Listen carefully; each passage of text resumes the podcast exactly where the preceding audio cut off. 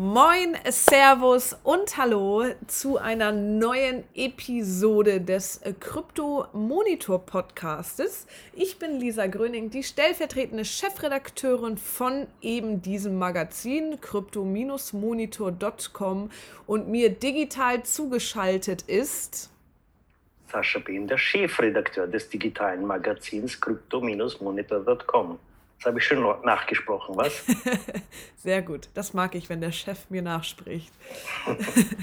Willkommen zur 50. Ausgabe unseres Podcasts. Genau. eine glatte Lüge, aber legen wir mal los. Wir legen mal los und äh, wir schauen uns erstmal das Kryptowetter an.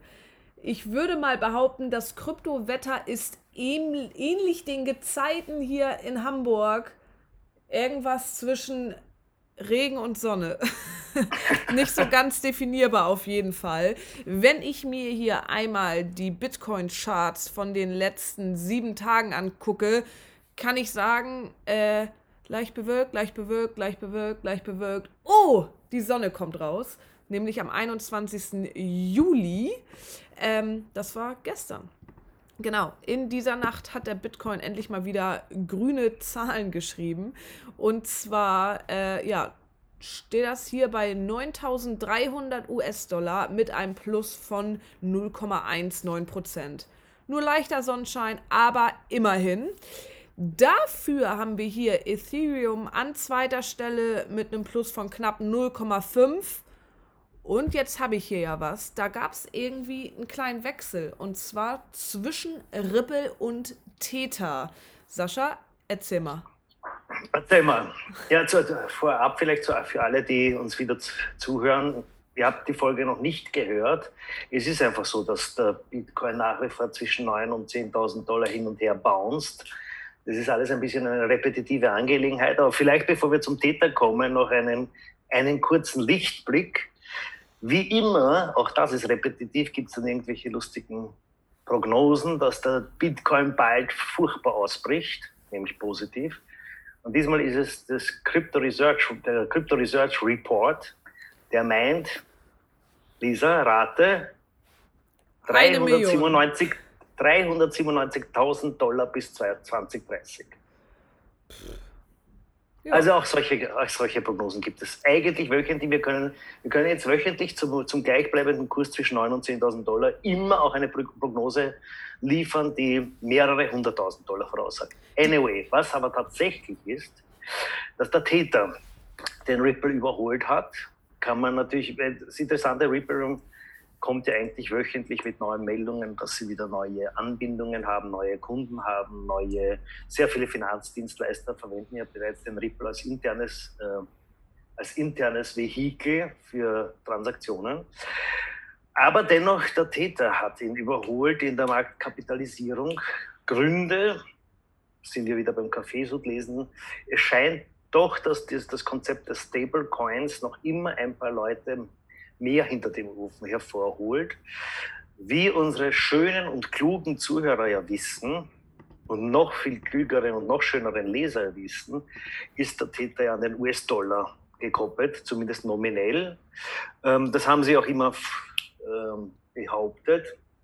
Dann gab es immer wieder äh, Zweifel daran. Jetzt weiß man, es ist nicht nur der US-Dollar, es sind auch andere Assets, es sind auch teilweise sogar ähm, äh, Forderungen, Forderungsbestände, die das absichern.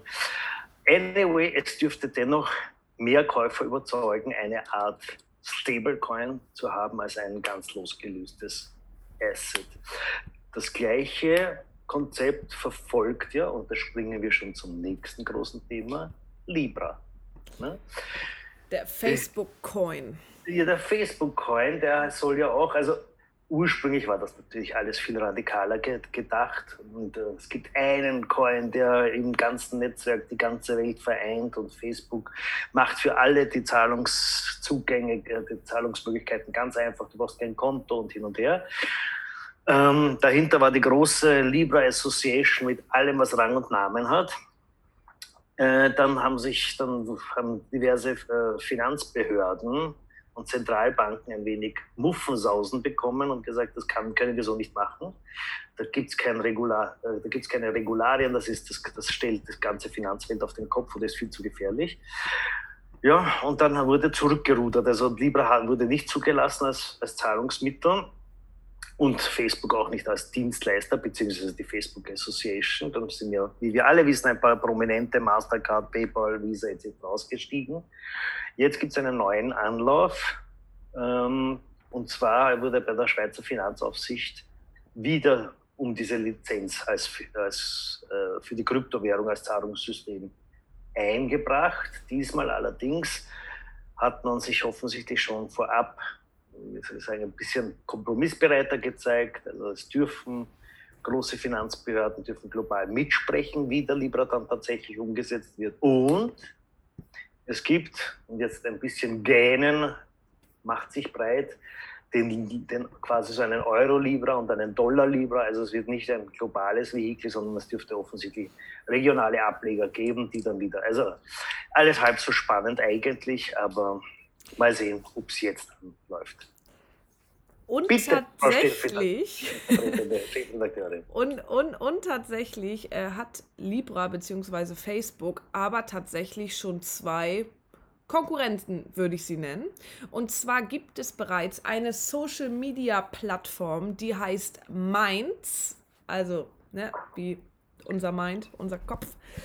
Ähm, und die sind tatsächlich komplett dezentral und anonymisiert. Bedeutet, die arbeiten nicht nur so wie Facebook das ja vorhat äh, mit einer dezentralen Währung, sondern tatsächlich ist auch das ganze Netzwerk dezentral.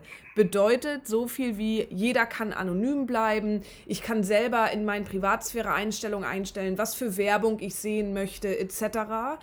Und Mainz hat auch einen gleichnamigen Token, mit dem die Leute ja dort zum Beispiel Werbeschaltung finanzieren können. Man kann andere User damit belohnen, also quasi eine interne Cryptocurrency innerhalb dieser Social Media Plattform ist natürlich nicht so ein Big Player wie Facebook bzw. Libra es werden würde, aber dennoch auf jeden Fall glaube ich, so ein bisschen der dezentrale Gegenentwurf zu dieser Supermacht von Libra.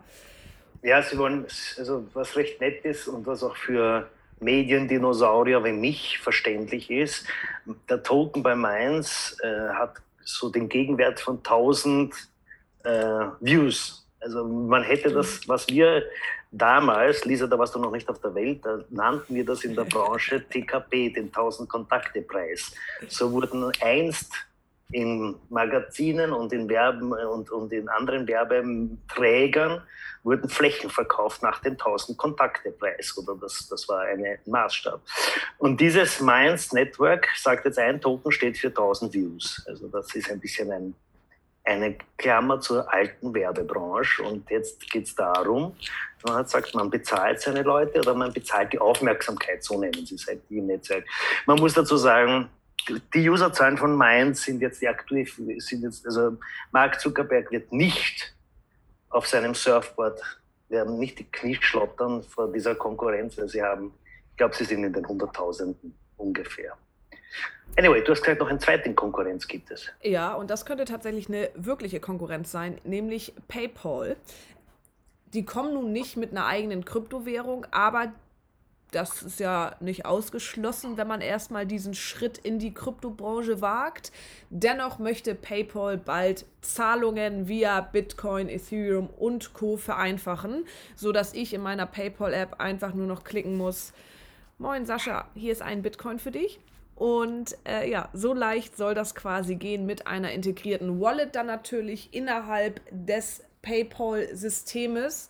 Und das, finde ich, würde aber tatsächlich den ganzen Kryptomarkt revolutionieren. Und ja, bis jetzt vielleicht noch keine Konkurrenz zu Facebook, aber wir können uns ja vorstellen, dass auch PayPal nicht stehen bleibt und schläft, sondern dass da einiges auf uns zukommt. Die haben auf jeden Fall das Projekt schon angemeldet. Das ist recht offiziell, dass da bald etwas kommen wird. Und ja auch sehr interessant, PayPal war ja vorher schon großer Befürworter für Libra, die war nämlich auch Mitglied, wie du sagtest, in der Libra Association, sind dann aber wegen dieser ganzen Reglements ausgetreten und machen jetzt ihr eigenes Ding. Ich bin gespannt. Ja, allerdings, wenn man dem Herrn Garlinghouse, der Ripple CEO, der hat jetzt wieder ein Interview gegeben, wenn man ihm zuhört, das sind ja die ganzen Herrn Bezos und Herrn Zuckerbergs alle auf dem Holzweg. Weißt du nicht, wo tatsächlich die Musik spielt, sagt zumindest Garlinghaus und, und mehrere andere Insider. Na? In China. Also Garlinghaus sagt, China ist uns da, ist uns in Sachen äh, Regulation, Network und, und, und, ähm, und wie sie dann mit der Thematik Blockchain etc. umgehen, um Lichtjahre voraus. Man kann, wie soll ich sagen, zynisch könnte man jetzt anmerken, im Moment bei der Administration ist jedes Land den USA sehr weit voraus.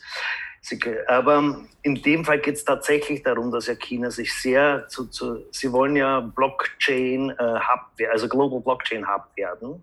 Also das, möchte, das ist ein dezidiertes Ziel. Und was sie natürlich einen Riesenvorteil haben, ist mit, mit, mit dem Thema ähm, äh, äh, eine, eine zentrale Währung will ja China selber auf Blockchain basiert äh, schaffen. Das ist natürlich ganz anders in einem, wie soll ich sagen, enden wollend demokratischen System, weil die legen einfach den Schalter um und dann ist das eingeführt und fertig. Und da, da gibt es keine großen Interessensvertretungen oder Lobbys, die, die da mit oder dagegen sein können.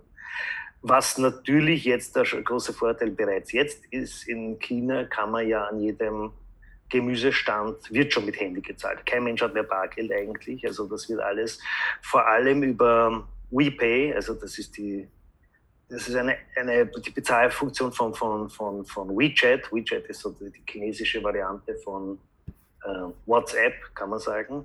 Und da kann man schon bereits alle, Zahlungs, äh, alle Zahlungen abwickeln. Also du gehst zu einem Wetmarkt und kaufst dir eine, keine Ahnung, ein, ein Ameisenbärnase und die kannst du, die zahlst du schon mit Handy. Ja? Also so, so, so läuft das ab in China sogar.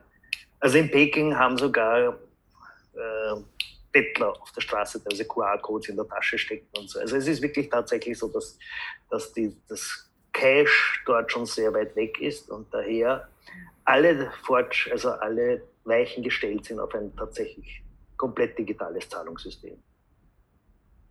Nicht schlecht aber komplett digital lässt natürlich auch Raum für Hacker. Der große Twitter-Hack. Was sagst du dazu? Waren die mal wieder ganz schön schlau unterwegs, ne? Heute habe ich gelesen übrigens, dass auch ähm, zu den Namen, die du jetzt wahrscheinlich bald aufziehen wirst, war auch ähm, na? Na? Bill Gates. Oh, auch. Bill Gates wurde gehackt, ja, himself, ja. Oh, Bill Gates himself. Hm. Ja, interessant. Das ist ja ganz interessant tatsächlich, vor allem vor dem Hintergrund. Da hatten wir, glaube ich, in der letzten oder vorletzten Podcast-Folge drüber gesprochen, dass die ja schon das Gleiche gemacht haben, als hier die Rakete von Musk per Livestream übertragen wurde bei YouTube. Da haben die ja das Video einfach nur dupliziert auf einem anderen Kanal und da dann auch schon geschrieben von wegen, ey, wenn ihr mir einen halben Bitcoin überweist, dann kriegt ihr das Doppelte zurück. Das hat ja auch schon ganz gut geklappt. Das hat tatsächlich so einen medialen, riesigen Aufschrei gar nicht gegeben da. Aber jetzt bei Twitter, das lief sogar in der Tagesschau. Auf der anderen Seite kann man natürlich auch sagen, hm, irgendwo rückt das Bitcoin ja schon ins falsche Licht, wenn man sich nicht genau damit auskennt und einfach nur in den Nachrichten hört, oh, da wurde was gehackt und das wurde mit digitaler Währung ähm, vollzogen. Auf der anderen Seite kann man auch sagen, vielleicht haben jetzt noch mal ein paar mehr Leute Bitcoin und Co. so ein bisschen auf dem Zettel und haben sich da eventuell drüber informiert. Gut, gekauft haben werden sie es nicht, denn die Kurse sind wieder erwartend nicht nach oben gesprungen, sondern eher weiter nach unten it is how it is. Mhm. Aber der Hack, der Hack war ja, das war ja ähnlich, wie wir den Musk-Hack schon besprochen hatten. Diesmal ging es ja darum, wenn ich das kurz umreiße, äh, es ging ja nur darum, dass das, dass Prominente gesagt haben, hey, wir machen eine, eine Aktion, schick mir Bitcoin und du kriegst was der Retour. Also ja, stimmt. das war wirklich eine recht plumpe Falle. Und dass das eben nicht mit Cash, also mit, mit Geld, sondern mit Bitcoin stattfindet.